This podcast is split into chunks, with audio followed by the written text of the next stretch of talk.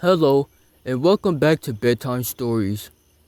Every Tuesdays and Thursdays, I will be reading song lyrics into a bedtime story. Today's episode is Good For You by Olivia Rodrigo. Let's jump right into it. Well, good for you. I guess you moved on really easily. You found a new girl, and it only took a couple weeks. Remember when you said that you wanted to give me the world? And good for you. I guess that you've been working on yourself. I guess that therapist I found for you, she really helped. Now you can be a better man for your brand new girl. Well, good for you. You look happy and healthy. Not me, if you ever care to ask. Good for you. You're doing great out there without me, baby. God, I wish that I could do that. I lost my mind.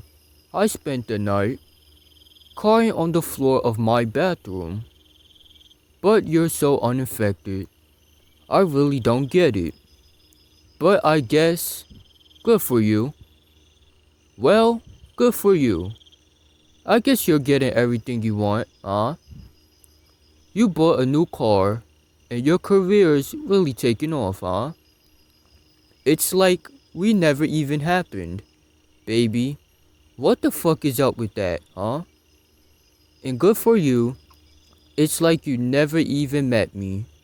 Remember when you swore to God I was the only person who ever got you? Well, screw that, and screw you. You would never have to hurt the way you know that I do. Well, good for you. You look happy and healthy, not me. If you ever care to ask. Good for you. You're doing great out there without me, baby. God, I wish that I could do that. I lost my mind.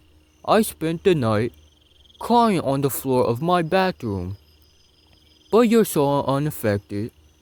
I really don't get it. But I guess good for you. Ah, ah, ah, ah. Ah, ah, ah, ah. Maybe I'm too emotional. But your empathy's like a wound in salt. Maybe I'm too emotional. Or maybe you never cared at all. Maybe I'm too emotional. Your empathy is like a wound in salt. Maybe I'm too emotional. Or maybe you never cared at all. Well, good for you. You look happy and healthy, not me. If you ever care to ask, good for you.